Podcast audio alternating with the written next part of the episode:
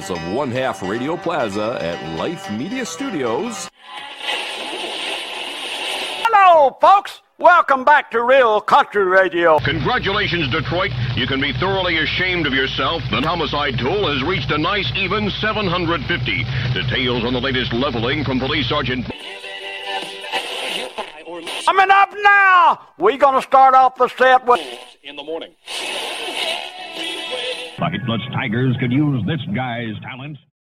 Have you had time to get ready? I don't waste any time getting ready. I stay ready. Good evening and welcome back for another one. Tonight, our guest is the reigning 2023 Outlaw Diesel Super Series Pro Dragster Champion, Mattie Graves. How are you tonight? I'm good. How are you guys? Doing well. Doing well. Thank you for taking time to join us. And uh, just going to be a conversation. We'll see wherever it goes, but you know, a little bit of a retrospective on your still very young career and hopefully a very long one um, in the sport of drag racing. Hopefully. I hope so too. I got to know your family. I can't. I can't believe it's actually been this long now, like seven years ago um, at UCC. And this really, that is the foundation for this whole thing for you guys. You do it all together as a family. That's a big deal. Yeah. I, I mean, I can remember for as long as I can that, you know, Friday nights were racetrack nights with dad. You know, whatever it, it whether it was his Chevelle, he went through a phase where he owned a bike and you know then the crew cab got built and you know friday nights we were at the racetrack so and that's all we ever did that's all i've ever known How extreme did he get with the bike? Because I, I, thought it got pretty hairy there for a while, didn't it? He had something pretty quick. Uh, so he bought a Hayabusa and I, you know, a couple Friday nights testing tune would take it up there and make a couple hits, and then he actually went to a legit bike event at our local racetrack, and the bike ended up getting stolen. Oops. So, I didn't know that uh, part of the story. His uh, motorcycle career, racing wise, did not last very long. You guys, as a as a as a company, though, I think you've had some involvement with like a pro stock team. Is that right? Or yeah, so Kelly Clontz, we sponsored her for quite a few years. She's NHRA Pro Stock Motorcycle. Um, so you know, obviously, me being a female, being interested in racing, you know, we found a female who's also interested in racing, and she actually is from here. She's about 20 minutes away from us. So okay, found somebody local, but on a higher scale of racing. So we supported her for quite a few years, and we still root for her now. any thoughts about uh, trying the bike thing yourself? Uh, I have no No desire there. desire. no desire. I, I, I I, don't like either. to be enclosed. Yeah, I've never, I have never actually been on a dirt bike, motorcycle, or anything of the sort in my life, and I have no desire to because I am really good at wrecking the crap out of just a pedal bicycle. I don't need an engine. we I've always been around motorcycles. That's another thing. You know, my dad's always been a big Harley guy, but that's about as extensive as it goes. Like I would rather not go off roading or anything like that. I can sympathize with that. Sorry, I'm texting Allie. That's not going to work. So we thought we were going to have my daughter come in and be a part of this show because she was around for half the races this season and got to witness everything firsthand with you and um and she really has a has a fondness and a respect for you and what you're doing. But uh, technical difficulties are a problem apparently tonight. We can't we can't seem to internet, so to save that for another one another time. So how did it start School for you? laptops. Yeah. How did it start for you in terms of driving? Did you do junior dragster or anything like that? I did not. I did not have the luxury of all the other racers that are racing at this age. Um, I always watched them, you know, going to events at the racetrack. I always watched the juniors, but it's nothing I ever showed interest in. So then I turned 16, got my driver's license, and, you know, Holly Rock Customs, my dad owns a diesel shop. So it was only right that I would drive a diesel myself. and at the time, everybody was so not convinced that my dad would work on Fords. Like it was just, you know, he's the Duramax guy. He only will touch a Duramax. So we decided to, you know, let everybody know that he will work on a Ford. So I ended up in a 2015 F350 67 And on Friday nights, I would go run. We call them midnight madnesses, but I would run in the truck class, and I would run it out the quarter mile, and I got hooked. that would do it. so Yep. I Have you had a started out to- like Have you had a chance to drive the white the white crew cab?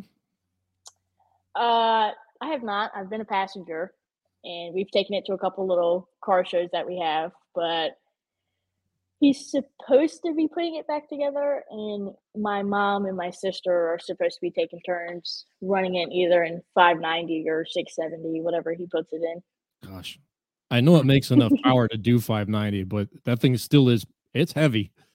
It's still full weight, so Yeah. yeah. That would be that would be sick though to see that thing doing 590s. It's still at full weight. It's gonna, but you're gonna have to really pour the power to it.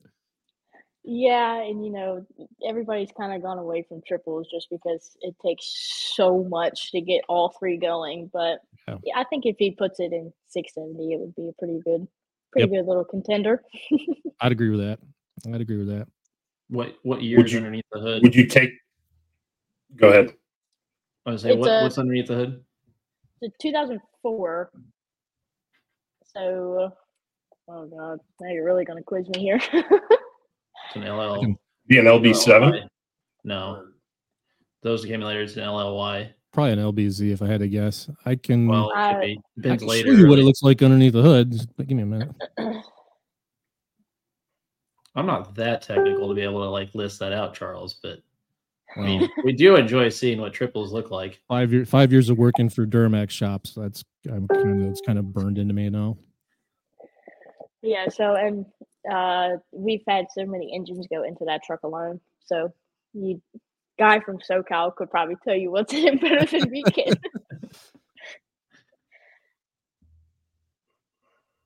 Oh, ancient So if dad were if if dad were to put that in six seventy, would that mean taking that be going to twins, or would that be going down to a big single? How would how would that come together? Dad replied, I- LD7.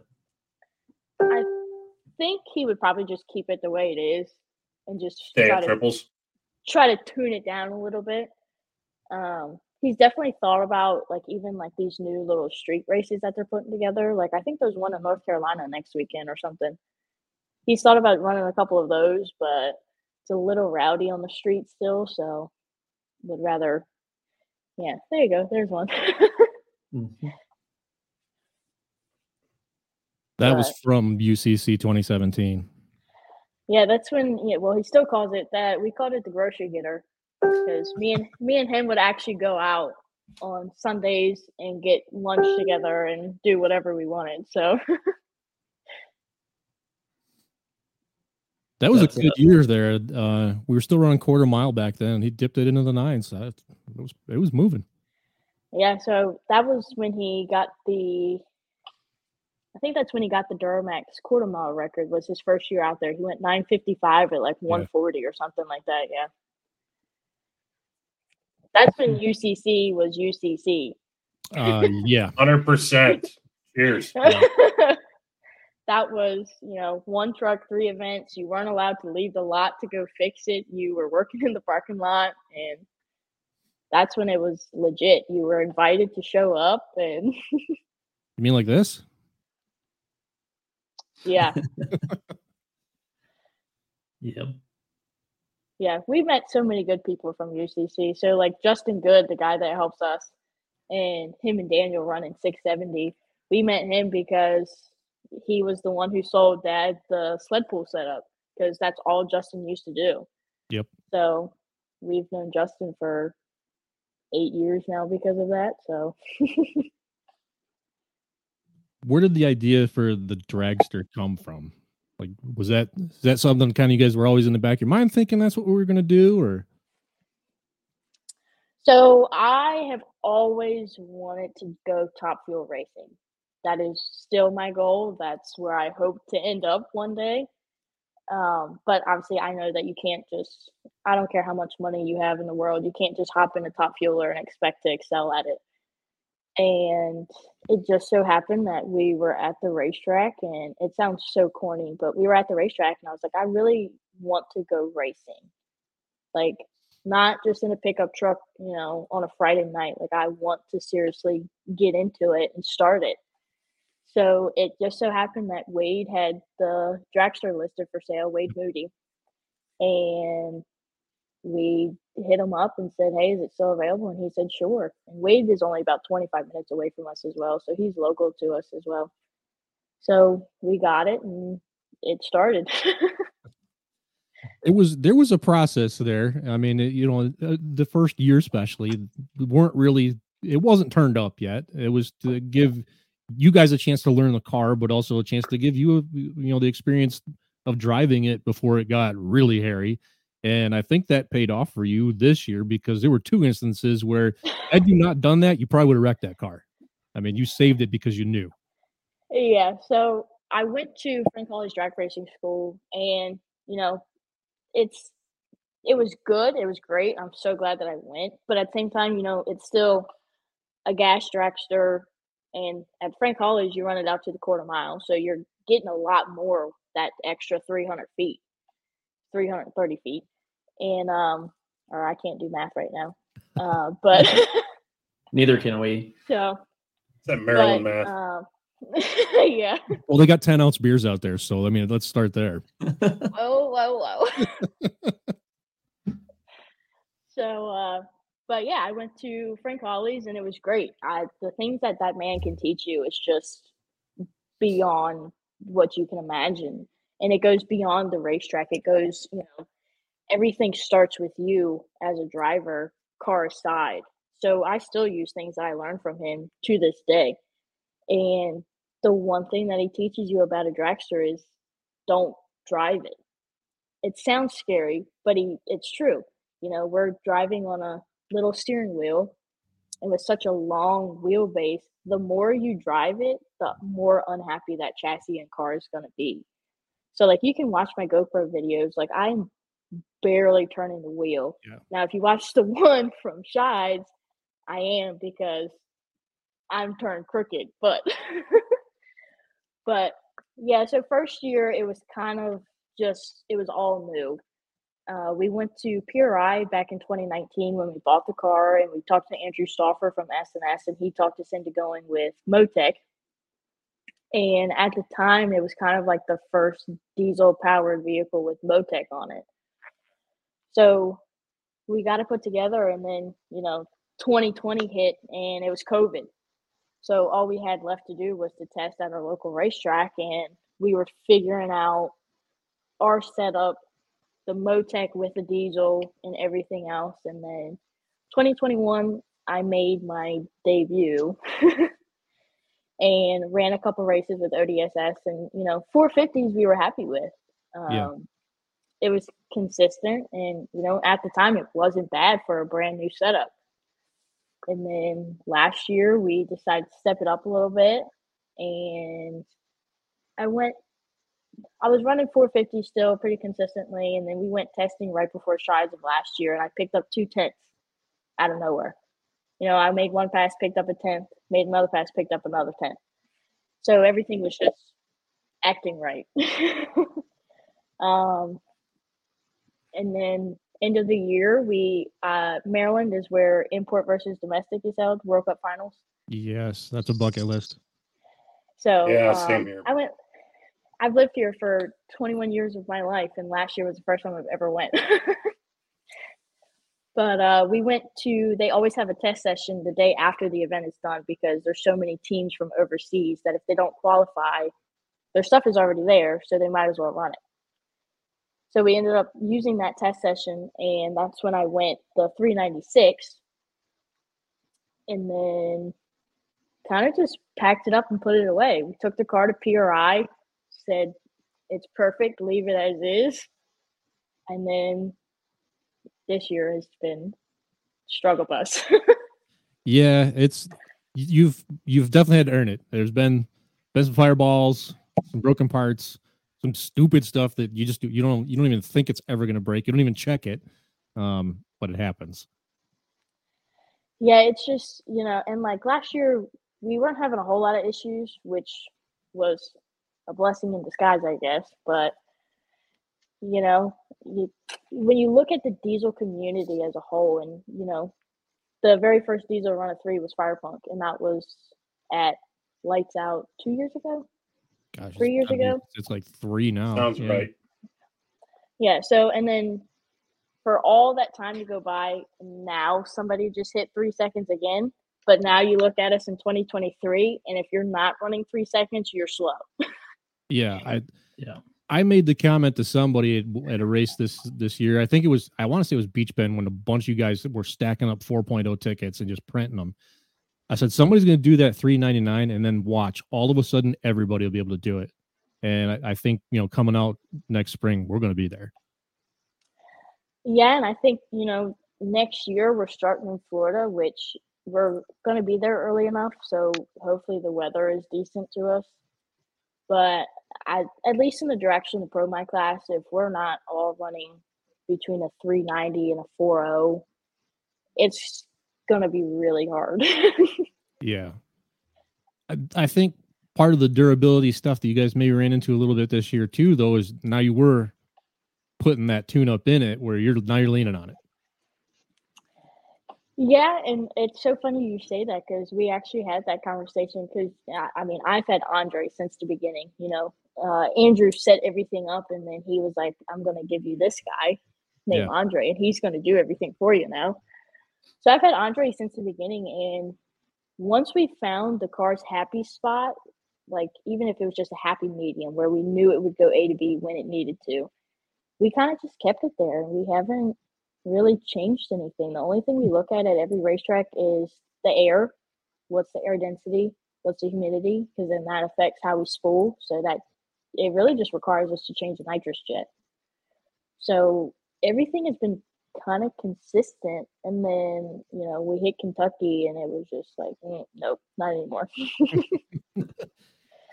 And the Andre you're referring to is Andre Dusek from S&S Diesel Motorsport, and it's kind of good to have him be a tuner for you for you because he drove Wagner's dragster, so he kind of has a you can speak the same language to each other, and there's an understanding there. I think. Yeah, and like he knows he's he's learning with us as we go because you know it's still so much of so many parts of all of our dragsters are new. So it is nice, and yeah, it's really nice when I can pick on him though too because I'm quicker than him. But uh, but yeah, so we can. And I'm like, gonna I'm gonna chop that into a clip, and I'm gonna tag him in it. Well, There we go. he, he he knows because Justin from S&S has made the comment already that I have done better. Mr. Ralph in the house. Yeah, Mattie, check out who just uh, showed up. Yeah, Ralph. You He, know, he's he- watching from his flamethrower right now. Yeah, He he on the hustler. He's with forgiven. a flamethrower going. he's He actually might have the a lot. flamethrower going because he's down at uh, Ducks race this weekend. Well, Oh, he's it's getting true. rain this weekend. Yeah. Yeah, it must be raining down there. That's the only reason he's watching. I would have figured he'd be racing right now. He might be watching in the tractor while he's drying the track Could be. Could be. yeah, that's So- another person who has really let me get a, get by with a lot of things this year. Yeah, there's so many of the racers appreciate what he does. Uh, we all do in terms of making sure that our tracks are always consistent and in tip top shape to be able to, to run these numbers. I mean, I joke about it all the time. You can't go fast until a tractor says so, but it's it's true. It's true. Yeah, and you know, everybody I've seen so many comments about the racetrack down there for No Mercy this weekend and one of the comments said you you tune for the track that you have, not the track that you want. And Yeah. I couldn't agree more cuz that's when a lot of things go bad is when you're tuning for a number, not for what you have laying right in front of you. Yep. And that's that's a lesson that translates not just to drag racing. That's a the sled puller thing too.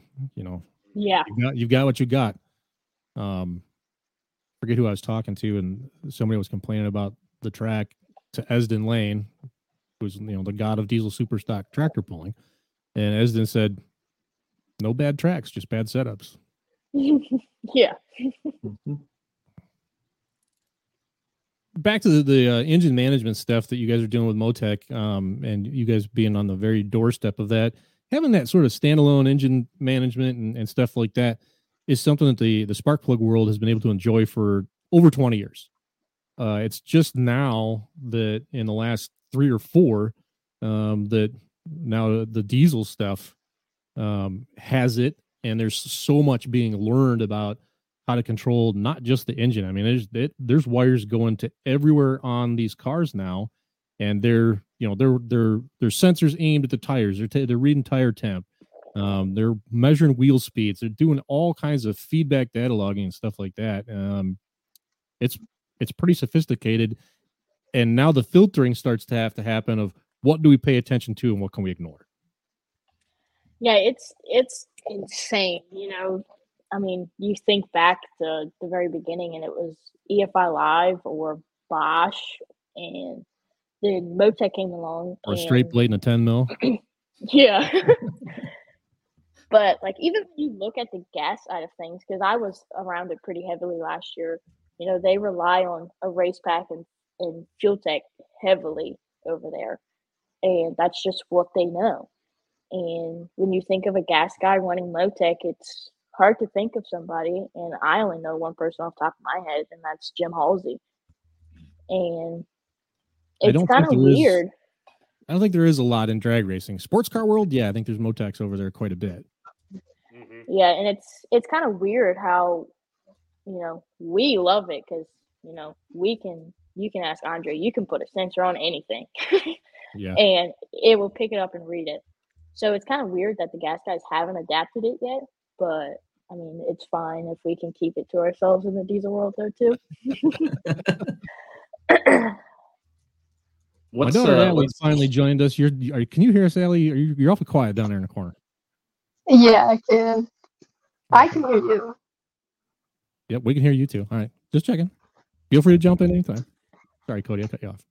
No, that's that's okay. I was going to ask. Uh, in in the career type of thing, there's always a few moments that are like the aha moments. Um, what what's been a big aha moment either for you in the driving or you know on the setup type of thing that was like an aha moment for you guys? Oh god, that's hard. Because I feel like all of you know, I don't really know because it's so hard because like you would think like it would be like a really big like oh my god. Right. Oh look there's there's a little that's mr 380s down there. Um. This, this is the run where you tried to turn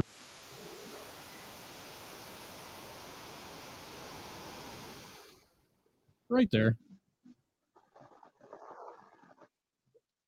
yeah and you know it's like when we went that 396 last year, like that should have been like holy shit, like yeah. we did it. And it just wasn't because we were fighting it all year long because we knew from looking at the data it should have been running that for a long time. Yeah. And you guys went to Florida and did do it twice, right? I mean, so like the confidence level was there. Yeah, so like November, I went 396, and then we went to World Series of Pro Mod, and I was running against a ton of gassers, and they're proven bracket racers. Like that's what they do for fun every single weekend. And I ended up qualifying fifth out of 27, and I went a 410 um, after going through quite a few stupid mishaps once again. And then first round, I went a 396 again.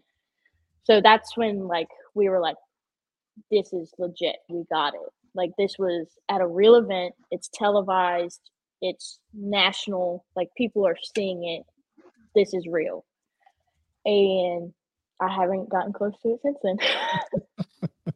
It'll come. It'll come for you. I'm confident of that. So and you know everybody last year at the banquet you know we can make jokes and everything, but I knew I had the target on my back. I knew it was coming. I knew I was the one everybody wanted to be. And now that's Michael. Now Michael's, you know, yeah. hot shit. Everybody wants to go after him. So it puts a little pep in your step. It makes you want to get your shit together and get on the eight. You know, you want to you want to be the next one to be top dog.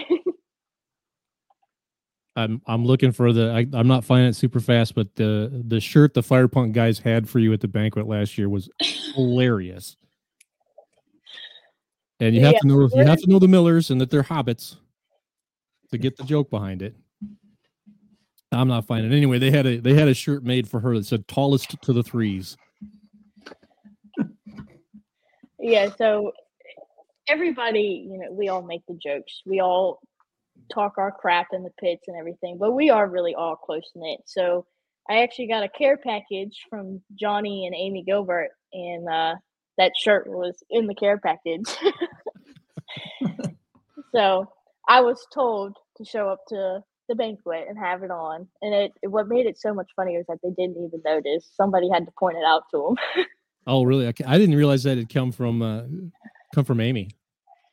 Yeah, so on the back of the shirt, it's one of it's a it's a five blade stainless turbo, and it actually says size matters. Nice. So Between that and the the the horsepower of Larson's sport coat that evening, yeah, you look like a game show host. Really? yeah. So Oh yeah, like Oh, it was- Photos of that. sparkly sport it coat. was a full it was a full on purple sparkle coat. Well, that's fantastic. So Can we please get him something trackside in one of them? It's uh, you know what? At the time, and we didn't even. I don't. I'd have to go back and think in the timeline if they had said what color the duster was going to be yet, and if that was foreshadowing or not. Right. oh yeah, I don't think they. Oh, that good point. Yeah, I don't remember. I don't remember the exact timeline there. But yeah, we're gonna keep the we're gonna keep the tradition going, and uh Michael will have a shirt at PRI this year too. Oh boy! Uh, don't spoil it. Don't don't tell us. I'm Yeah, not. he especially knows he since has he's one. listening. He has. He knows he has one coming. He can't just you know not have one. No. No. It's Which I tradition. told. I told him at Rocky Top because I've I've known that he's been going after a three nine for months, and I told him at Rocky Top. I said, "Well, if you get it, I have my shirt packed for you." Because then I was just gonna, you know, pass the shirt on. I said it's a small, but you might still be able to make it fit. I don't. He has to get it over all that hair. Well, I don't think that hair is going anywhere anytime soon. So No, he's definitely committed to the homeless thing. Hey, how do you think Samson got his strength? Where do you think Michael gets his speed? True. all that hair. Right. Ryan makes fun, but he wants the John Daly's golf pants to wear in his size. So I would rock those things from the floor to the ceiling, man, all day long. They're expensive though. Like I know. like 250, 300 bucks, Mm. some crazy number. It's ridiculous. Or something I'd rip the I knee out. legitimately last year I Mhm. legitimately looked into having a pair made, and for fat man sizes, um, it was going to be spendy. I decided not to start a GoFundMe. So what's the future looking like for the car? Um, kind of just going to go through everything and sort of put it back as is for 2024. So, uh, Or did I see a did I see a photo of some really expensive metal? uh, probably. I thought so. so uh, Q3 at Wagglers, um, it was on a really good pass and just kind of nosed over. It ended up not being happy around 600 foot. There was a little bit of a flutter and then poof. So in between Q3 and round one, we pulled the valve cover off and the valve spring just plopped right onto the ground. Just fell right out. So uh, we decided not to dig into it any further there. We just put it back together and made sure it ran, broke the beams to get third place. So we actually just pulled it apart on. We'll get to that. What he, we'll get to his comment. We just pulled it apart on Monday just to see what actually happened to it. So I nicked another head again. Um, didn't drop a valve, but we did knock one out, and it looked a little wompy. So uh, we have some parts coming from Jeremy. We're gonna slap it together, and we're we're aiming for. There's a PDRA race next weekend. We would like to go just because it's a good time of year for weather. It's at a good racetrack, and it's the last one, and it's close to home, so it's just convenient all the way around. So we're aiming for that. Uh, if the car is not back together, we'll try to go back to that same test session the day after World Cup finals because they already posted that they're having it. So it's going to be out at least one more time this year, and then uh, it's going to get a good looking over. Yeah. As one does. Where is that? Uh, where is that PDRA race next weekend? Virginia, Dinwiddie. Okay.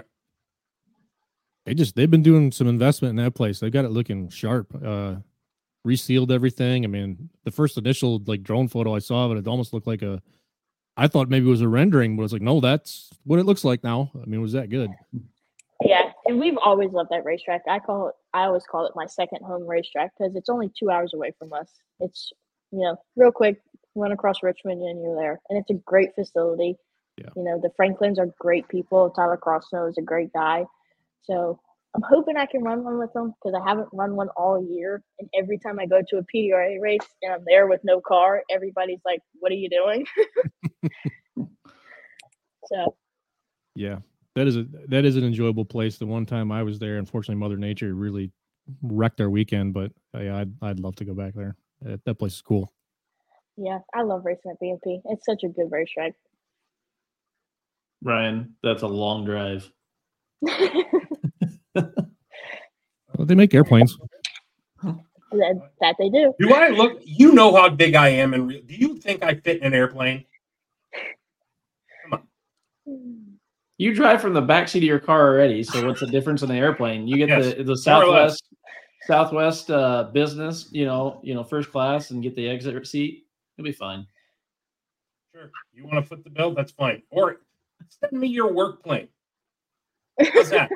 There we go. It's, it's getting maintenance right now. Uh huh. I'll bet it is. It Perfect. is. It'll be ready for next week. next Friday night too, doesn't it? Surely you have a building you got to go inspect in like Richmond, Virginia next weekend. Yeah. Uh, No, those are those are Daddy, already we may done. ask you to go and, and climb onto the, a roof and start hitting it with a hammer multiple times, so that he does. You know, more offline about that later. But Patty, tell me something. Uh, two things actually. How old are you? 21. Okay. What does a random Tuesday look like for you?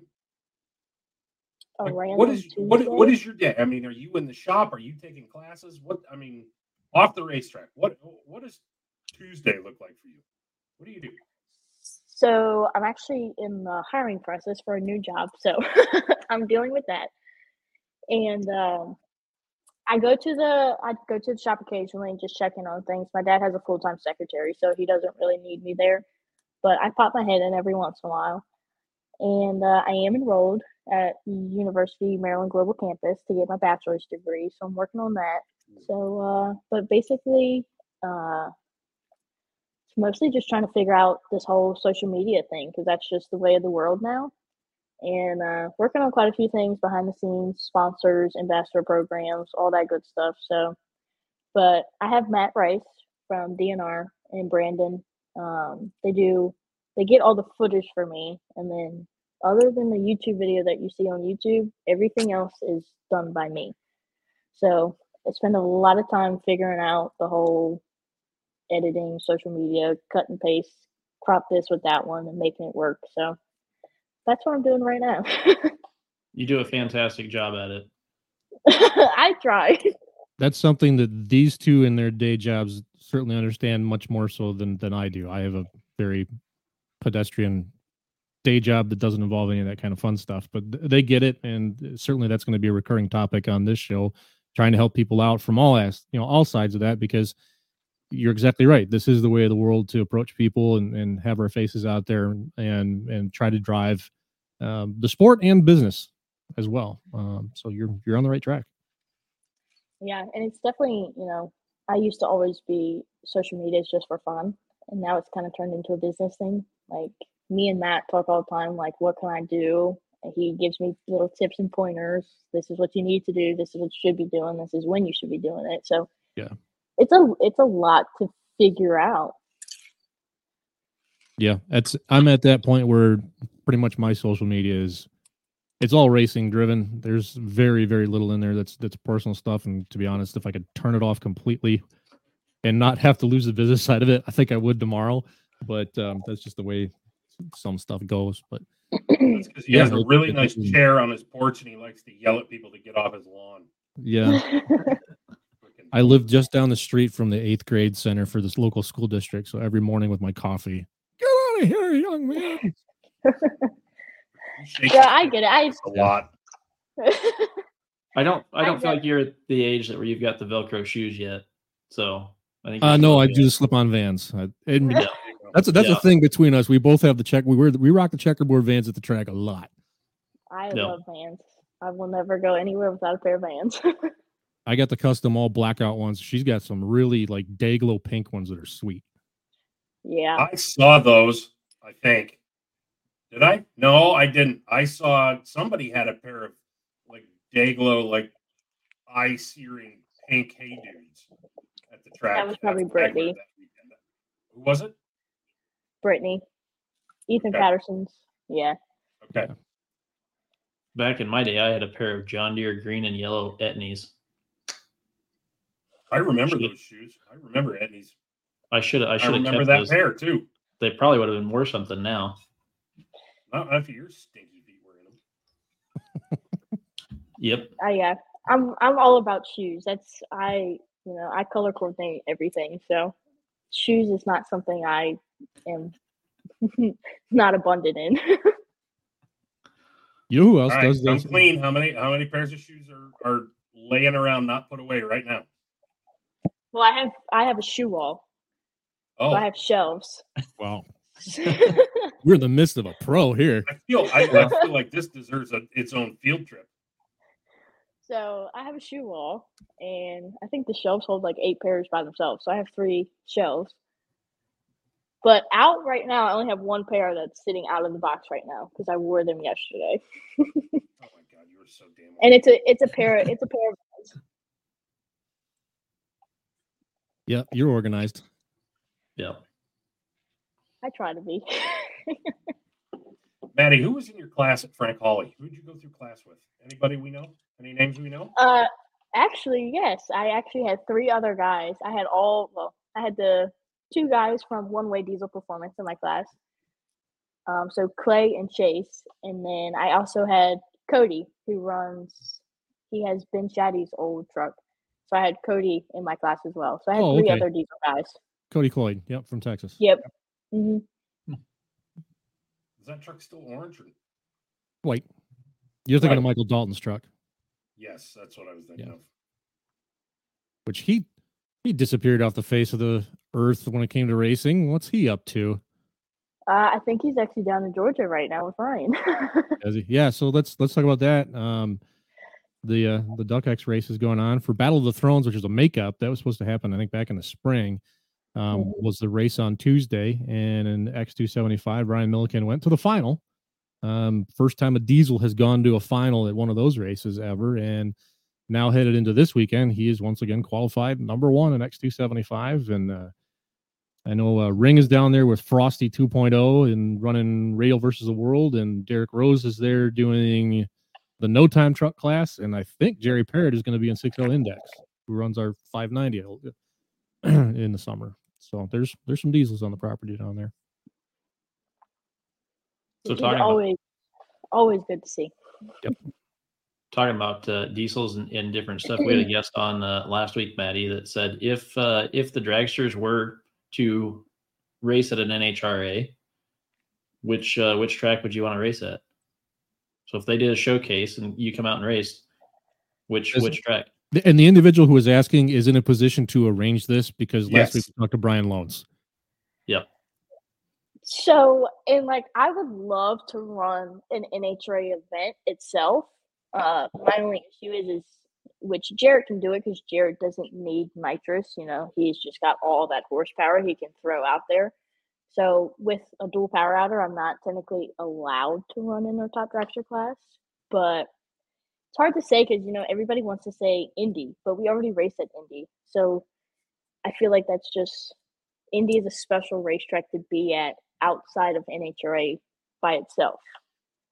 Um, man, when NHRA I, came to, I, you know what? I'm very proud of you for that comment because Yeah. I think I think the younger generations get such a bad rap that they don't respect history or understand it, but but you do, you do. So I'm I'm, I'm proud of you for that one. Well, I I absolutely love NHRA. Like I I'll be watching the race down in Texas this weekend. That's just because that's what I grew up watching before I was racing myself. So I still watch it. I keep up to date with it. I know all about it, and uh, it's hard to say because there's just so many cool racetracks that NHRA goes to. Yeah. And I feel like everybody you talk to has their own little quirk about why they like that racetrack. So Half of them are going to say whatever's closest to my house. That's the one I want to be showcased at. yeah, and like when NHRA came to Virginia, it was so nice and it was so convenient because they're right there. Yep. And we're not going all the way out to Vegas, but The rumor, the Um, rumor is that uh, there's two to be determined slots on the calendar for next year for NHRA. The the the MP is one. And I would really like for them to come back just because, you know, we try to make it to all the local races. Like we missed out on going to Maple Grove this year just because conflict, but I don't know. That's a really good. Honestly, I feel like the person to ask would be Jared because there's not a racetrack that he hasn't gone to yet. Yeah, that's probably true. but I mean, if we were able to go to an NHRA race and just do a showcase, I would honestly. You just tell me when and where, and I'll be there. That's fair. I'm going to be selfish and say St. Louis, but Yeah, Cody and I are lobbying for St. Louis because it's the closest track to us. yeah. I think. Well, Kansas City, when they come to Kansas City, will actually be closer for both of us, probably. Definitely for you. Yeah. Yeah, and they. I don't care where they. Left- I don't care where they do it because I'm spoiled. I get to see you all summer. So Uh, Yeah. yeah, true. yeah. One of these seasons, I'm just going to come to ODSS with you guys. So, yeah, It's a lot of fun. oh, I know. we don't Charles really re- he reminds me of it all the time. we don't really know our schedule for next year yet. I mean, they've they've got the dates out for for Florida. We know what UCC is going to be, and, and Scheid is always going to be there as, as a race. Where, where the other ones are going to slot in, I haven't really, I haven't talked to Greg really since uh, since we left the race. So I don't uh, at Wagler, so I don't really know where we are um, in terms of a 2024 calendar. But something will be forthcoming. I would think any day now. Really, I think he's. I think Greg has most of the stuff, most of the dates already locked up, and kind of understands where we're where we're going to be for everything. Yeah, and I think a lot of the, well, I know at at the banquet we always get an official card with all of our dates on it, so it should be soon. I would imagine so. Yep. Yeah, that'll be the next thing on our as a as a series. The next next stop for us is PRI. We got our awards banquet on Friday night, and um, don't draw it out super long, mainly because a lot of people when they get up on stage and I shove a microphone in their face, they get really uncomfortable. I try to coach them out of it a little bit if I can, but uh, you know, and some people it works, some people it doesn't, um, and that's fine. But then afterwards, you know, we just hang out. We we set up a practice tree, and there's some uh, some money gets some money starts flying around that room for who can uh, who can lay one on who with reaction times. Yeah, I'm not. Well, I got told to do that last year, and I'm not about to do it again. yeah, I was I wasn't gonna do it, and Rick Haynes basically told me, "No, you're doing it." I was like, "Oh, okay." yeah, Rick walked up to me and said, "Your dad gave me twenty dollars. You're up next." So what kind of light So- did you cut? Not a good Also- one. Very, very first pair I had Ryan Milliken, and you know how he is when he gets into that Oh. kind of stuff. So Yeah. he's, you know, a jokester trying to mess around with me. I was like, I, I already know I'm gonna lose. Just go ahead. I got smoked out of there pretty quickly in the first round by Rod McMaster, who has actually run triple zero lights in his truck for real. I've s- watched him do it, mm-hmm. so I knew I was going down. Yeah, those are two people I would not, not who I wanted first round. it- No. I'll put it that way. Yep, for sure. All right, Mattie. So here's a question that I asked a lot of tractor pullers, and I'm going to ask you too, and it's going to be a little bit modified version of it. So next year, pick your random ODSS event or PDRA, whatever. You walk on the property, you can kick anybody's ass out of their car, you can steal the keys for a weekend. Whose hot rod are you taking, and what class is it in, and why are you taking Mm. And you don't have to fix Uh, it. it? Yeah, and you don't have to issue. fix You it. don't have to Dad fix doesn't have to work on it. Nobody has to work on it. Uh, If the purple one, the hobbits have to fix it. Well, see, I race both, and I know I've been around PDRA for quite a bit. So, like, Pro Mod is something I want to do some kind of bad. So, PDRA, I have to pick the Galot car Pro Boost. You know a few I mean, people. We I was say we we know a few people. We could We know a few people. I mean, there's just there's nothing ever wrong with that Galot car. It goes down the racetrack every time. It's perfect. You know, they got it figured out. Um, but then you know, I'm kind of biased. I have my best friend Spencer Hyde who runs Pro Boost, and you know, everything with a blower is cool. So, and we're kind of the same height, so I think I could fit in his car with not a whole lot of adjustment. So, those would Yeah. be my two. Um, ODSS, you got to pick the baddest guy right now. I'm getting Cordova's car in a heartbeat. Yep. And it's it's really hard for ODSS because I'm one of very few Duramaxes. You know, I know what it feels like to drive a Duramax, so why not put me in a Cummins for once? Have you ever driven anything with a Cummins in it? Down a I track? I have not, not down a track. No, I'm I've driven a like a fifth gen just around here or whatever, and I'm I'm trying to convince Boss Man that you know a fifth gen would be a really good business move, but And what I kind of find ironic about you guys running a Duramax is there's a you know there's some pullers that I mean everyone they'll do a Cummins they'll they'll do all the swaps and stuff type of thing and then you know there's one guy that I know that they fought for eight years trying to make horsepower in a Duramax and he just finally threw in the towel this year. He said nope I'm going with the Cummins and he came out in the points in the series type of thing. But I mean it's one of those deals of you guys have seemed to find some good power um, getting it set up so kudos to you guys for that because there's not a whole lot of them out there that are doing that. Yeah, and it's it's hard. Like it's if for I mean, my dad's been in the Duramax since 2004 when he bought the truck brand new off the lot, and it's hard. The support is very thin, but it's there. It's great. You know, Jeremy Wagler is hands down one of the best people to have in your corner. Uh, Matt Hatfield, my engine builder, uh, Mark Broviak, like all these people who know a Duramax know it very well.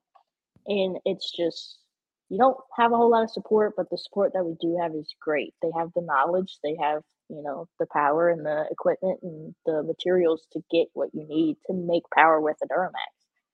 And when I went that 396, like, there was no need for anybody to ever talk shit about a Duramax ever again after that. So, Yep. There may not be, but they will. You know this. Yeah. well, there's always there's always going to be those few, and like you know, I probably shouldn't, but I read the comments on videos here and there, and like I think I think it was under like Firepunk's video from the last event, and somebody said, "Why does the Duramax have to suck so bad?" And I was like, "All right, thanks."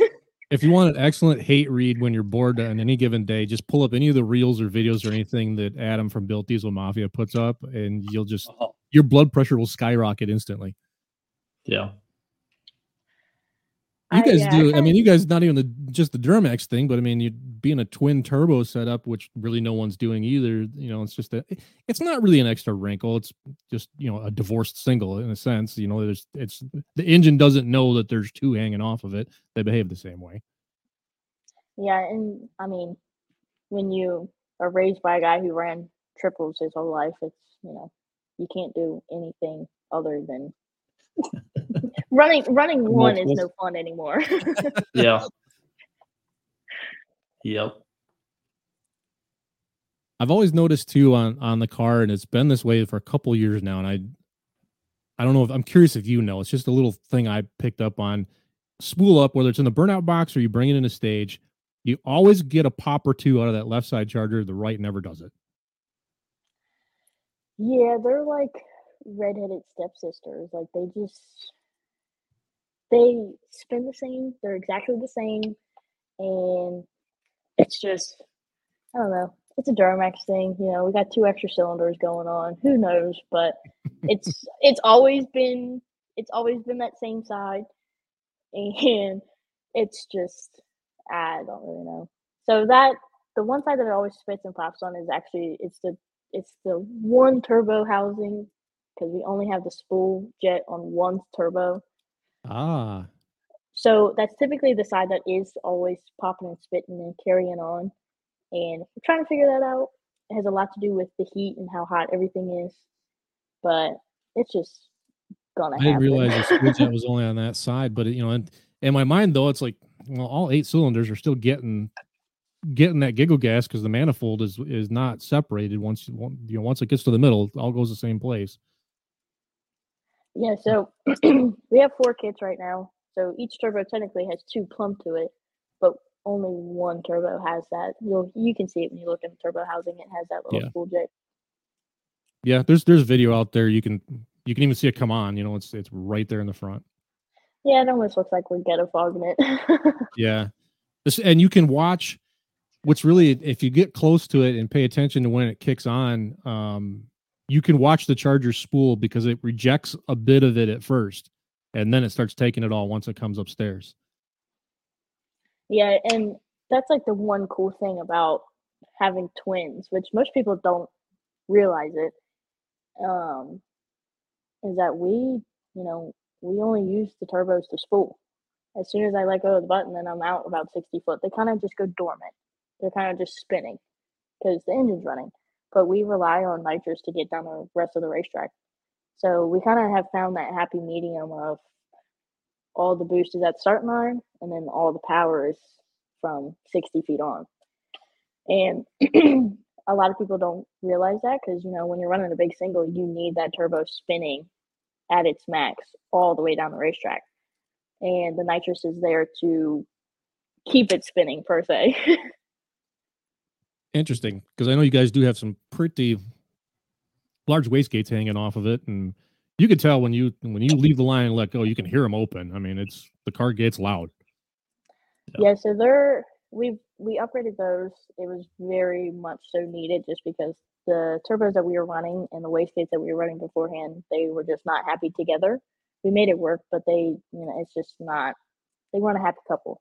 So we upgraded those. They are 55 Turbosmart 55s, I think. But yeah, they're pretty much open as soon as I let go of the button. Have you guys been able to get your hands on the E gate? Is that are those in production yet, or are they still kind of at the prototype beta testing stage? Not a hundred percent sure. The ones that we have on right now are the ones that Andre said get, so we bought. Fair enough. Whatever the boss said buy, we buy. Boy, Andre, you just like to spend people's money. you're not only slow, now you're expensive. Damn. Damn. Yeah. well, if it's Honey, how do raining there, I prepare- can't. How do you prepare mentally for for a race? Let's say, I mean, like you're three cars, you're in the staging lanes, you're ten minutes out. What do you do? Where do we find you? Typically, at first, I'm on the racetrack and I'm looking at it with my dad. We're picking what lane we want. We're looking at the groove. Um, one thing I, I learned at Frank Hawley's and I still use to this day, even though if I've been to the same racetrack eight times over, I stand in the middle of the groove and I look at the end of the racetrack and I pick a vantage point because your vision is how you go straight. Because in the dragster, you're sitting directly in the middle of the racetrack. So, and obviously, we want to go straight. When you're looking off in left field, you're going to drift to the left unconsciously. Like it's just mind over matter at that point. So I always pick a vantage point. I'm looking at the racetrack. Um, track traction per se doesn't really affect us that much. We check the track temp just because, but um, and then I kind of just I go tell the boys, good luck, be safe. They do the same to me. We always make sure we communicate with one another before we all get strapped in and helmets on and we can't talk to each other. And uh, I kind of just get my zone. I don't talk to nobody. Nobody talks to me. and uh, I just go up there and I do my thing. I think I saw a video that was uh uh what are you listening to is like Suicide Boys too. So Yeah. yeah. I typically I don't bring headphones to the lanes with me because then I just get way too way too out of whack. Um, but like the last couple of events, we've had oil downs and cleanups and everything else. It's just taking way too long to get in that car. So I'll ju- I'll hop on the scooter and I'll put headphones in and I'll just make laps, just to just to try to get out of my head a little bit. Because when you sit there and you're waiting too long, then you have way too much time to think. Yep. Do you have a, do you have a, a communication radio in the car with you? I feel like I you do. Yeah. We do, and uh, a lot of times, if you see a couple of them laughing or giggling, it's probably because we're talking. And we typically, we typically talk about my dad because he doesn't wear the headset until the car is running and I'm moving. but but all the other guys on the team do. So typically, we're talking about him, and he just can't hear us, so we're laughing and giggling. and he is he is a show in and of himself on the starting line. He gets so amped up and animated for your runs. Um, I, and I love it. I, I appreciate the enthusiasm. Oh yeah, there's no doubt about it that he is absolutely my number one fan. Yeah. And it's a blessing and a curse sometimes because you know he's my number one fan, but at the same time he's still my crew chief, so he still needs to be paying attention to what I'm doing. so, uh, but yeah, he's in like Matt Rice has made comments too. He's like, I'm gonna stop filming you and I'm just gonna film your dad the whole time. like he's just and I sit back and I watch videos and I just it's refreshing to see that because I still have my passion for it. I absolutely love what I do, but to see someone else share that same passion as me and have the same love of the sport is just really refreshing to see. Yep.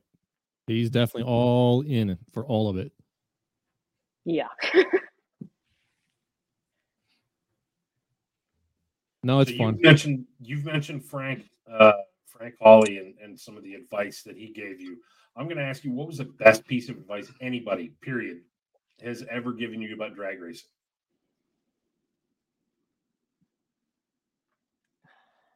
I feel like it doesn't come from one specific person, but like the number one thing I always tell myself is you race your race. It doesn't matter who or what is in the other lane. You focus on you. You make sure you're okay and your car's safe and in one piece at the end of the racetrack.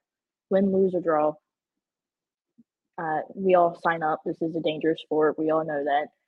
But you are your own biggest enemy, but also your own biggest supporter. And so but I definitely like when I first started out. Jared was Jared Jones was he is he was my mentor. He still is. I still listen to everything that man says because you know in my mind, him and Dan Scheid are diesel gods.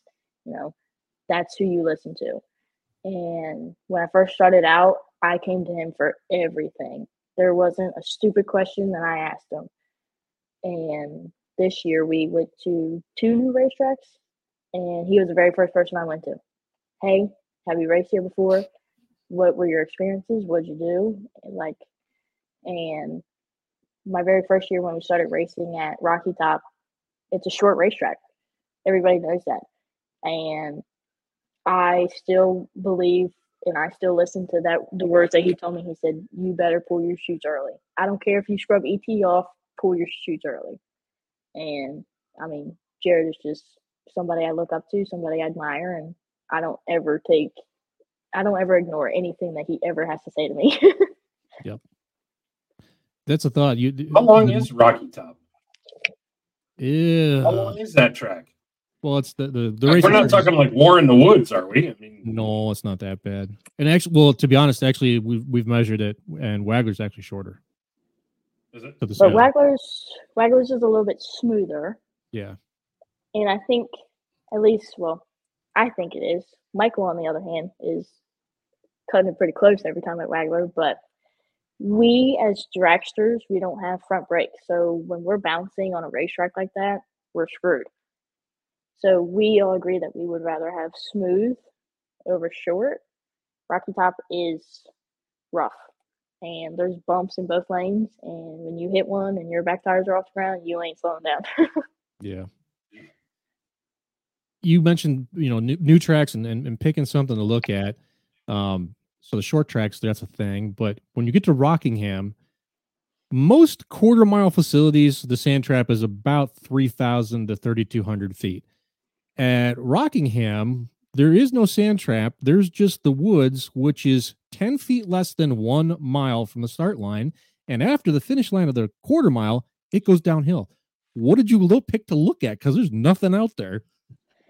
Yeah, and it's really weird because once you get past the timing towers, if you were standing on the starting line looking dead on, it almost looked like it kind of went downhill. Oh, it does So go it's downhill. like- yeah, it it, was does. super it was super weird and like the, the only other track i could think of that it re- reminded me of that i have been to was empire in new york they're kind of the same way and uh, it's just when you when you learn these little tricks you just kind of get in the habit of finding whatever you can find and i think rockingham there was it was so weird but there was two very distinct pine trees that were just perfectly in the middle of both lanes. And once you just when you find one you pick it. And like i think rocky top i kind of do the same thing because at the end of that racetrack is nothing but trees. Right. but you just kind of you find something and you do it. And like when i raced down in bradenton in florida um they have That's a another one. Yeah, that's another one where off the end of the track, you, there's no sand trap. You just drop into a farm field. yeah so it's cornfield and uh it's so funny but they have a stop sign at the end of the racetrack and uh Oh, good. That's comforting. depending so depending on where you're standing at on the racetrack and what in what lane the stop sign kind of lines lines up kind of just right about in the middle but when you when you just get into the habit of finding things you just make something work Yeah.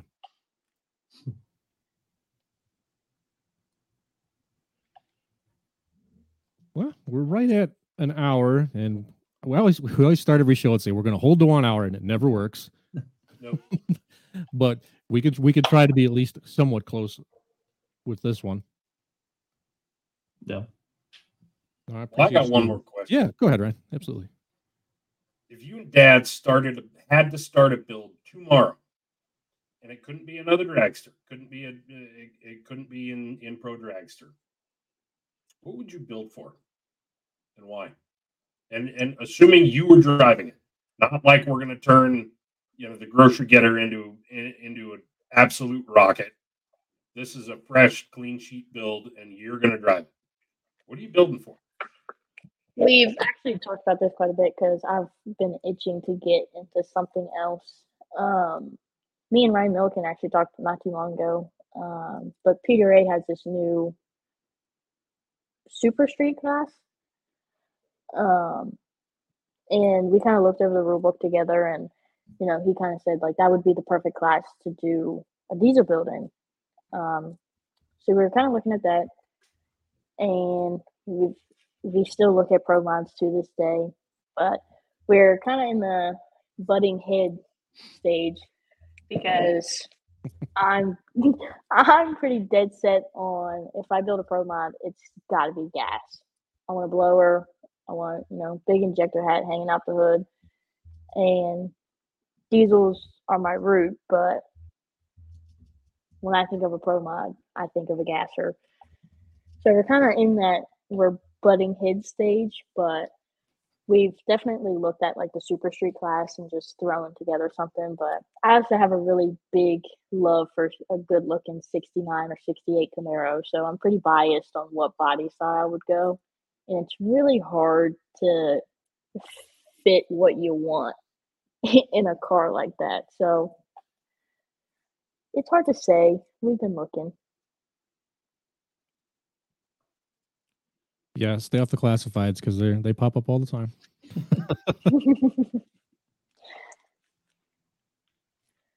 Chris is our uh, one of our announcers for UCC. He helps us out down there with um, him and Darren help me do it because it's just too big of a weekend to do by myself. There's too much going on there. Yeah, there's a lot going on in UCC now that there's two events in one. Yeah, literally. Yeah. Chris, how much money have you won from audience members uh, betting on Mattie's races? That's his. that's his thing. He It likes is. it. He takes the roaming mic and he will go and sit with anybody, and he'll strike up a conversation, and then oh god, suddenly the mic is hot, and we're having this conversation with somebody from South Dakota, and he wants to put twenty bucks on a race, and uh, you know, and we love Chris. Chris is, is a dear friend. We go a long ways back. I think all of us, and uh, yeah, that's that's his thing. When he when he announces tractor pulls, he'll bet on on you know he'll bet somebody in the crowd a few bucks about you know who wins or or who goes 300 foot versus 294 Yeah. and uh He took a hundred bucks off guarantee- Yvonne at UCC this year. yeah but he's also i think that was just kind of He's still in the back hold of to the Levon because of the prior right? years. the other thing go. he likes the other thing he likes to do at events is he'll start with a beer, a can koozie and start trading it up. And by the end of the night, he like he owns a helicopter. I don't know how he does it. but well, if he's betting on me this year, Yeah, probably that's not always fun to money, watch. But he said he won a buck or two on the racing and then he just and then he threw levon under the bus because you know because chris Yeah. we Mattie, all has we Dad all pick on each other sled here and there. Uh, outside of UCC, not really. Uh, we have a local tractor pool here, and he did it two years, but that truck is just not like sled pulling. uh, no, the one time I saw it do it was that first year at UCC, and it did not end well. yeah, it, it just it just dropped the drive shaft right out of it, broke at the at the yoke, and uh, we did the Yeah. local truck pull here, and uh, it did the same thing. So uh, it just is not like pulling a sled while also being seven thousand pounds. Now, something new that is starting to come on, uh, you know, I, well, I don't know how much is coming on. It's been one event, so I, maybe I'm getting ahead of myself. But um, the uh, uphill semi racing I did this past weekend in Ohio, we did have one class for pickup trucks, and we hitched them up with a trailer full of whatever three yards of asphalt millings, I think it was, and sent them up the eighth mile, um, dragging a trailer. Kind of want to see that take off. I thought that was kind of cool. Yeah, so I think Hot Shots posted a video on it or something like that. But Yeah. Yep. Yeah, it kind of kind of stole a page from the old Diesel Power Challenge because they used to do that there. hmm yes Yeah, that's something that we would like to go to is all those big rig races, like the ones up in Michigan or right on the border of Canada. Like those just look like fun. June 22nd, 23rd, and 24th will be the next one at Thompson, Ohio. And that place is, man, they, Coonley Brothers Trucking has invested a lot in that facility and it's top notch. It's good. You know, they got the full quarter mile drag strip, they got the semi track, and then they just put in two new sled pulling tracks as well. So, they, and they got the go kart track. I mean, there's a little bit of everything in there. i kind of feel like there's some pretty hardcore gearheads because they're sponsoring what are they sponsoring now O- uh, OSTPA's pro stock class Yep, Yep, they are. They are. So glad to have those guys on board. We need more. We need more gearheady people like that who uh, have racetracks and and pulling tr- facilities and things like that, and money to to burn. Yeah. Yeah. If you know anybody, hit us up. You know, hook brother up. The surest way to become a millionaire in the sport of uh, motorsports is uh, to start as a billionaire. Correct. Yep. Truest statement I've ever heard. Mhm. And I We'll don't know even if- I don't even we'll race. know I if the guy do who most won- events with a guaranteed paycheck and still costs a lot of money to do this. At least you get the guarantee. Most times, not all times, but most times. Cody and I live on hopes and dreams and faith. Pretty much. But every now and again, you know, we get to do you know cool shit like light paint a, a, a killer 389 and, and everybody ooh and ah and try and break the internet on a freaking Monday morning. Hey, I was pretty happy that EB Trailers and Peterbilt both like that. So that's that's a win. I was hoping that Peterbilt saw it. I was about to tag them on Twitter, but then I, I saw that you had uh, you've got your profile locked down because you're scared of strangers. And I had to do that because I kept having a bunch of spam stuff. I opened it back up today, but but uh, I had to do that because I like random stuff, and I just like I'm tired of this. Again, when you do social, you do social media like you know throughout the day all the time, and you come home, it's like I don't want to deal with idiots any longer. So, um, yeah, so, but No, Candace, you're right. It was a very cool shot, and I'm pissed that he didn't have me come down because I would have. I wanted to do it too. We talked Yeah. about doing that to Rob Russell's tractor, to his pro stock. I thought Now, that for would be a reason, I can't. Oh, I. I may end up at Rob's before before the fall ends. I will kick your teeth in if you do not call me. All of them, all of those front pearly whites, Yep, Gone. yep. right through, gone. I mean, I'm I'm just gonna say like, yeah, yeah. Brent told me today he's he, he's a little disappointed. He's gonna have to own that picture. I said, yeah, that'd look good on the wall. But like, I about broke my neck driving like it's Missouri road, so it's it's they're sketchy. And I about broke my neck when like I drove by his place and you see all the pulling semis out there, and like it, it, I about yeeted it right into the ditch to to stop. So, um, yeah, so it was fun, and and you know, shout out to those guys because they actually took the time to pull all their Peterbilts out there and line them up so you could get a nice shot of every one of them. You know, a lot of guys don't do that, so it was fun. So, but yeah, it was it was a lot of fun. But I mean, I'm just saying, a Holly Rocks Holly Rocks Customs, you know, dragster would look pretty cool light painted. I'm We always down for It's all black. It's gonna be hard get. to do, dude. So It's the actually not black. Peterbilt.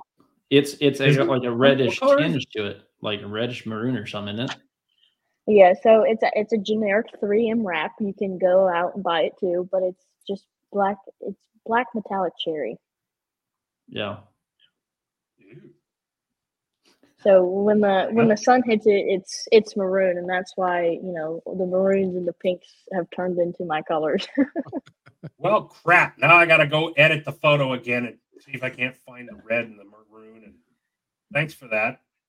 Yep. yeah, so I'm trying to think I what have track a- we could go to where it stays dark enough we could drag it way down off the you know at the big end or something and be able to do Yes. that. That's Yes. that'd be the big challenge. I don't know. 'Cause We I've- go, to, we go to some really dark racetracks. Yeah, I mean, you know what? Wagler wouldn't be a bad place to do it because I'm sure in the evening we just you know put in a word with Jeremy, be like, hey, the uh, racetrack lights down there on the finish line, just turn all them at past finish line, turn all them off. well, even Mhm. if you just go Turn across off all the the ones field, on the other side, too. Yeah, you can go across the field too. Yeah, if true. you go on the other side of the sled pulling track, it's pretty dark over there too. Yeah, but there's the You whole don't thing of getting the dragster over there. Wanna- no, you No. don't want to drag that over there. No. Yeah, I mean, and the aesthetics of being on the track would make it that much cooler. Yeah. Yeah. So, yeah, I, I've done it a few times, and it just it's you learn something. It, it's about like everything; you learn something different each time, and and it's a lot of fun. But it's kind of unique. Nobody else is doing, and I kind of enjoy that. So, you get a phone call, say, "Hey, where are you going to be at?" Like you know, Waglers. You know, wink, wink. have have the car shined up and ready. Yep. sure will. All right. Well, you've been uh, gracious with your time with us tonight. I'm going to let you go. Um, I don't think we've got too much more to discuss ourselves really either because it's kind of the end of the season. No, we It's just should- we're running out of stuffs. Well, thank you, Mattie, for coming on the show tonight. Appreciate it. Yes, thank you very much. So, Thank you Hey, for having what's me. one what's one piece of advice that you would give somebody who's just getting into a, a drag car for the first time or, or or a truck running their first event? Doesn't matter what it is, bracket racer or you know whatever. What would you tell them? Well, if you're already in it, then that's step one out of the way. Because I was thought just do it. If you have a passion for it and you want to do it, then do it. It doesn't have to be extreme. You don't have to have all the money in the world. You know, you can take your daily driver to the racetrack and get plenty of experience that way. So if you're already there, then step one's done. You're one foot in the door. And I think this year, with the amount of rookies that have come into ODSS alone, is just put yourself out there. You know, if you see a guy that has a truck you like, just walk up and talk to him. You know, make friends, make connections, and make good connections because the number one thing we need around here is support, whether it's financially, emotionally, you know. So just build good connections, find a good support system, and then if this is your passion, then don't give up on it. Just keep going. Totally agree with all of that. One, I'm going to ask you to do one other thing. You mentioned uh, leveraging social media. Here's your chance. Sell yourself. Hit your socials. hit your socials. Yep. Hit your socials. I do. I have a website. You can buy everything on my website. I have these beautiful new shirts. Uh, they're not as cool anymore because the number on the back says 396. But I'm in the works for getting stuff done because I'm a champion this year. But uh, I have a website. You can buy all of my merch, hero cards, posters, anything you can think of. Social media. I have Instagram, Facebook, uh, TikTok is the hot new thing that I'm on. Uh, YouTube, where I have all six races summed up into beautiful videos that Matt has put together for me. So, yeah. All Very important stuff. right there. Yeah, all the those people. guys. Yes. Mm-hmm. And a lot of them are actually local. They're local companies to me. They've grown up. They've seen me since I was gay, big, and diapers. So a lot of them are actually very close and mean a lot to me. So those are important. Rochambeau Sport Fishing. That I was just rules. about to ask. I like that. Yeah, so so those guys, uh, they actually own a restaurant around here called the Lighthouse Restaurant Dock Bar, and that's actually that was my first job. I worked there for four and a half years, and uh, they built a fishing boat and have their own. They do charters and everything in Ocean City on the Eastern Shore, and uh, they've watched me growing up basically. So they came on board this year, and we're just we're happy to have everybody on the car. What's the best thing on the menu? Well, This is the token fat guy question. So I live in Maryland, so Maryland's really popular for uh, blue crab. Southern Maryland blue crab is what we're known for. So any any seafood restaurant you go to, you have to get a crab cake at least once. it's a shame I hate seafood. Really? I'm, Yeah, I'm not a I'm not a huge fan either, but I think that's just the Midwesterner and us coming out. Yeah. Probably.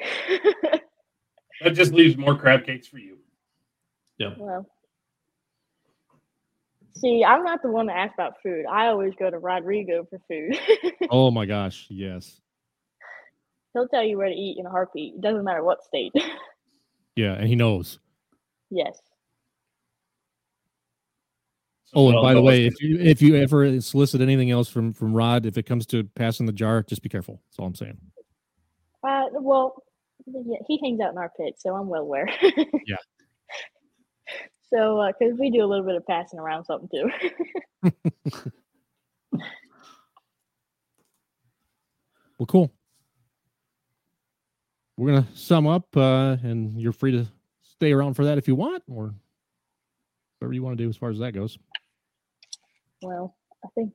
But I thank you. You gave us an hour and 20 minutes, and that's Yeah. an hour and 20 minutes of your life that you won't get back. So No, we appreciate that. Yeah. I enjoyed it, so thank you for doing it. I, I appreciate you. Thanks, Mattie. thank you for having me. You're welcome. Thanks, guys. See you, Mattie. As per usual, this show will be available by audio. Um, at this point, it'll probably be tomorrow. Um, that'll hit out everywhere. Uh, programming note: no show next week. I got somewhere to be. Um, award ceremony night for my kids at school, so I'm going to go to that. And we just agreed we're we're not going to do one because we don't want this to turn into a beast that we got to feed. We want this to be something we enjoy doing and look forward to uh, coming to every week and and I feel like the product will be better and it'll come through on the other end if we do that. Mhm. So 100% agree. we're fine with taking a week off. You know, I have to say, like, Andy, Andy, sorry we didn't get to ask or answer that question, but we'll Oh. find out. I I think I'm I'm pretty confident. think we know the is answer. No, I'm pretty sure she's warmed one up, but I don't think she's ever made a hit in one. I was gonna say uh, good advice from her because I mean, if if you two were give me advice of driving a dragster, it'd be go straight and don't suck. So um, I was gonna say that the You'd also piece of in advice don't yeah, die. Yeah, go fast, don't suck. yeah, yeah, that was that was a lot better, uh, well worded from her than uh, than what you guys would give me. So I've seen on the dashboard of several drag cars at ODSS races. Go fast, don't suck. And I mean, she's Uh-huh. already got she's already Yeah. got MDMF on the cowl. It might be in there. it might not be the worst advice. I'm just saying it's maybe not the best advice. I mean, there is a Yeah, that's degree of difference. So, but yeah, that was She went. uh, She went the safe route with with the advice, and the, you know the yeah, route that we all should be encouraging each other to do. yeah, You know the the sarcastic a hole in in Charles and I, and probably you, at the end of the day, would be go fast, don't suck. Yeah. You know, yeah. hang them Yeah. high, don't don't blow the motor. Yeah, And it, it's fun to watch like the make camaraderie. it to the of- turnout. Love you, bye. Yes. it's fun to watch the camaraderie like of you know everyone thinks that they just you know they hate each other and they you know whatever but they really don't i mean they, they have a lot of fun in the pits they have fun you know the entire time and want to help everybody else succeed and then they get to the track and yeah you are competition but i mean you still want them to succeed and that's that's Yeah. it kind of humanizes everybody at that at that point so I will say that I see great camaraderie in this series and and even within the dragster class. I mean, when Cordova ran that 380, Mattie was right there hooting and hollering for him and you know Yep. supporting him and doing that. So, you know, yeah, she she she watched the record get stolen right out from under her, but she was right there cheering for him to to get it. So, um, I s- I see that. I think it's cool. Now, Yep. That said, there ain't nothing wrong with a little bit of rivalry to put some asses in seats in the. But you're absolutely right. You're Yeah. absolutely right. tickets. Yep. Um, for those of you who watch uh, uh, or listen to Wes Buck's uh, podcast, he really did a real good job of breaking that down this last uh, this last show. Uh, Uh, I haven't had a chance to listen to it yet. It's on my on my list. Yeah, Gerbaugh told me to do it, and I did this morning, and I was glad. I, I was glad that I did. Um, you know, to put it into um, into polling terms, since most of the names that I see in the uh, in the comments are people that we all know from polling. There ain't nothing wrong with a little bit of that. No, no You know, I mean, let's. Well, since Candace is in there, let's pick on her husband and, and Jason Wayman yeah, because they they did it. I mean, they, you know, whether threw they have a, a yeah, whether or not they have a, a you know a big rivalry or not, when there was money on the line because you know somebody you know said put up or shut up. I think I'm I'm better than you. I think I can outdo you. You know, we got a little lift out of that in both the media, you know, on the media side, but on the track, you know, people were watching, people were paying attention. So, Yeah. you know, rivalries rivalries increase awareness. Yeah. So, you know what? I will challenge every one of you guys who are watching tonight. Call out somebody. they make it fun It'll be You know, fun. like It'll Yeah. be fun to watch. Y- yeah make it fun you know sometimes you just ask them type of thing like hey can we play this up type of thing and make it fun so like it's not you know a blind side type of thing but um you know Candace is watching but Adam's pulling tonight they've got six hooks left in this that they're going to this year so Adam's pulling tonight so yeah gosh, it's a busy time of year. You know, I see my some of the group chats get the racer group chats are loaded with you know events still going on through October, and it's going to require a lot of travel. I'm not. I'm not going. Um, there's going to be a couple local drag races. I'm going to try to go to. Haven't visited any of my local tracks this year really at all, and want to support them uh, this weekend. I don't think it's going to work out though because looking like 90% chance of rain Saturday, which sucks. But um, maybe next week. But uh, yeah, there's still plenty going on out there. so next on your list Charles is PRI right Officially, yeah. Um, yeah, I am. I am going to go to. Like I said, I'll go to Lapeer Dragway here in the next two weekends just to hang out. But uh, yeah, PRI is pretty much the next thing for me, and then um, Midwest Winter Nats in January. Ryan are you going anywhere before Midwest Winter Nationals Highly unlikely. Um, Speaking of Midwest, before as soon as we're done with the show, I've got to call the boss back. Clint, Clint called me during this. Yeah. Oh hell, just bring him on board. We'll be on until like one in the morning. You know, but it'll be eh, but it'll be hella entertaining. I guarantee that. Oh, I guarantee you that. Yeah. Yeah. Just send him a link and he'll be like, "What the hell is this?" Yeah. Clark, I am not driving up to Hub City. Sorry, buddy, but I I really hope that that turnout is as big as it sounds like it's Yeah. going to be. You're going to have fun. And there's going to be some fast friggin' Mhm. trucks showing up there. Yeah, there'll be some fast ass race cars there. Yeah. Is Justin Ziegler still going? I think I thought I don't think so. Try and go. He was talking about wanting to go, and he may he may show up, but I he's he's at the point with the engine in that truck where it's time bomb. It's it's gonna go. So I think he just would rather just take it apart with tools rather than with fuels. Yeah. That's Come on, Ziggler. That ain't no fun, and you know it. Do it for the gram. Do it for the gram. Hey, he, he could line up with Austin Denny and maybe they could grenade them both at the same time. Boy, that would be exciting. Man, that'd be good lord. that'd be something else. No, I don't I don't ever wish that on anybody. Mm-mm. So Charles, your uh, your weekend in uh, Ohio, um, know it's a good facility. What was some of the big uh, big stories that came out of that? Um, I really feel like there's a, a genuine foothold now getting made in the states for this style of racing. I mean, the, the Quebec Canadians, they're the ones who invented it and they're the ones who perfected it.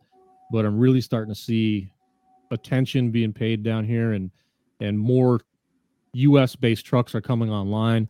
Um, next weekend's uh, the the pulling and dragging in the pines. They're going to be doing it down there in Texas, and there's there's some fast trucks down in the Lone Star State now too. So um, I, I like it. It's a cool alternative um, style of racing, um, and and I appreciate seeing the upward the upward progress in terms of the speed of these things. Um, it's it's a no prep uphill race, and we're getting full weight semis and whatever 19 20,000 pounds. They're clearing the 660 in low 8.2s at 90 miles an hour. That's fast. That's real Mhm. fast.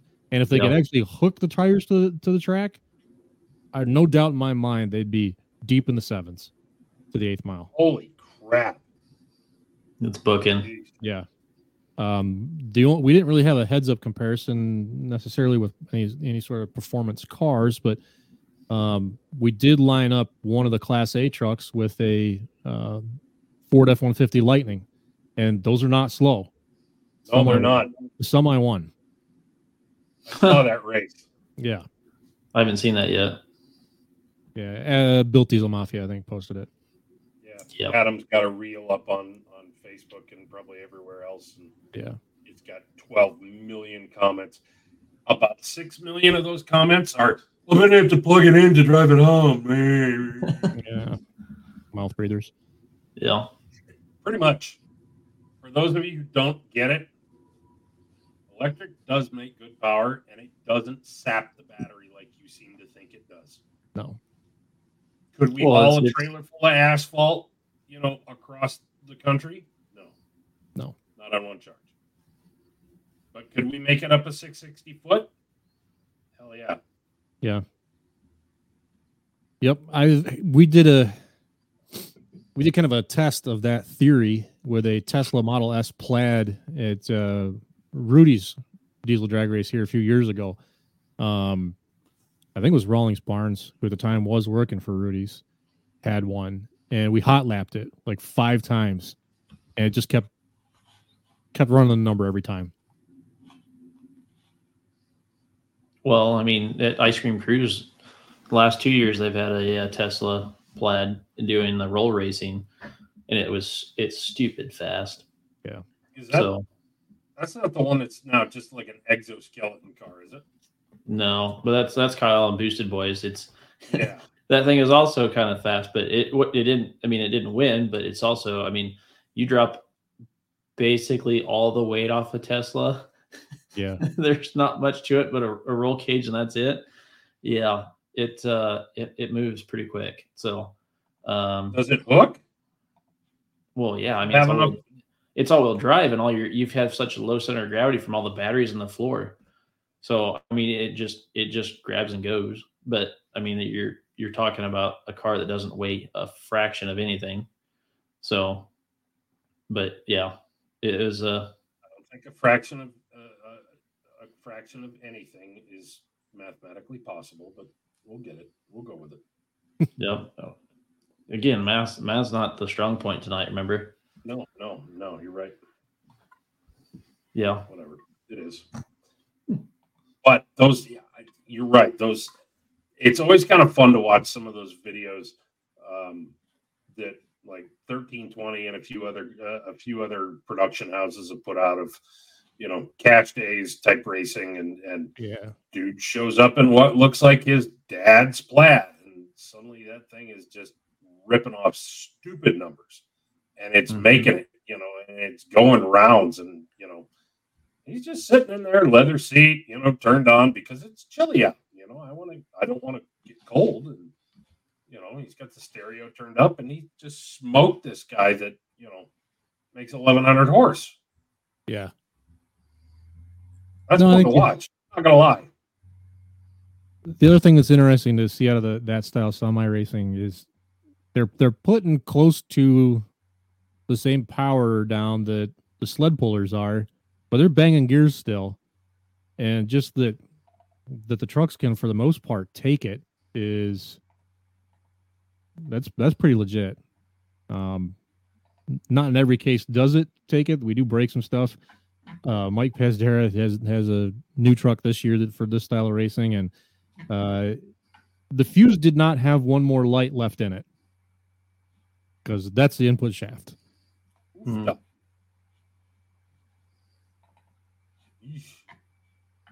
That was that's one one more run away from snapped. Mm-hmm.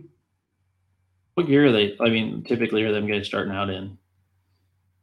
I don't know, and I think it just depends. The honest answer is it depends on what transmission you've got, um, and I don't know how much really. I guess I want to get one of these guys on to ask those kinds of questions and find out if they're getting as far as custom gear sets and stuff in these things, and because I'm able to watch different guys will have even different driving styles. Um, you know, even even especially it was evident loaded.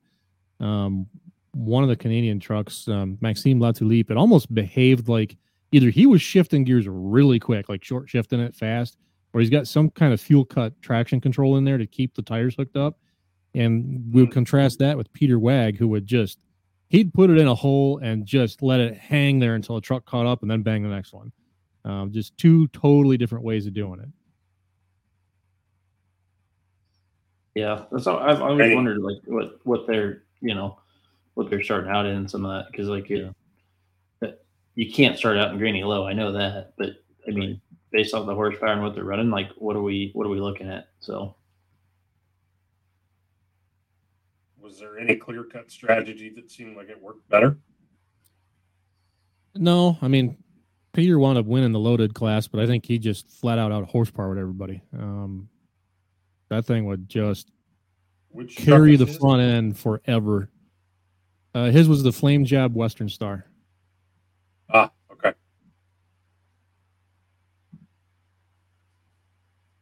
How did my guys from uh, out in Missouri do? Uh, not too bad. Not too bad. Zimmerman. Not too bad. Um, uh, Laverne was not there. He, uh, Joe Bear and Laverne didn't go, but uh, Richard Darr and Mike Pazdera did. Hmm. I just dropped a picture into the chat of that Tesla stripped down. Oh yeah.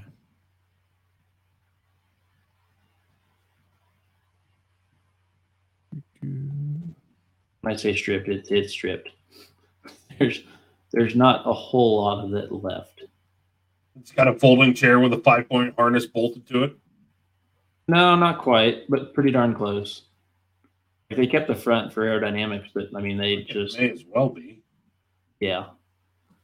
The the funny part was they still left the center console. I got a picture of that somewhere. They left the center console uh, still in it, and it still has a like display in the back seat too. It's like okay, that's that's kind of ironic. You know, you're you're shed you're you're shedding weight, but you you leave that of all things. So yeah, I see. I see he left the stupid yoke in there. He didn't put the steering wheel back in. yeah, yep. Thanks, Matt Farah.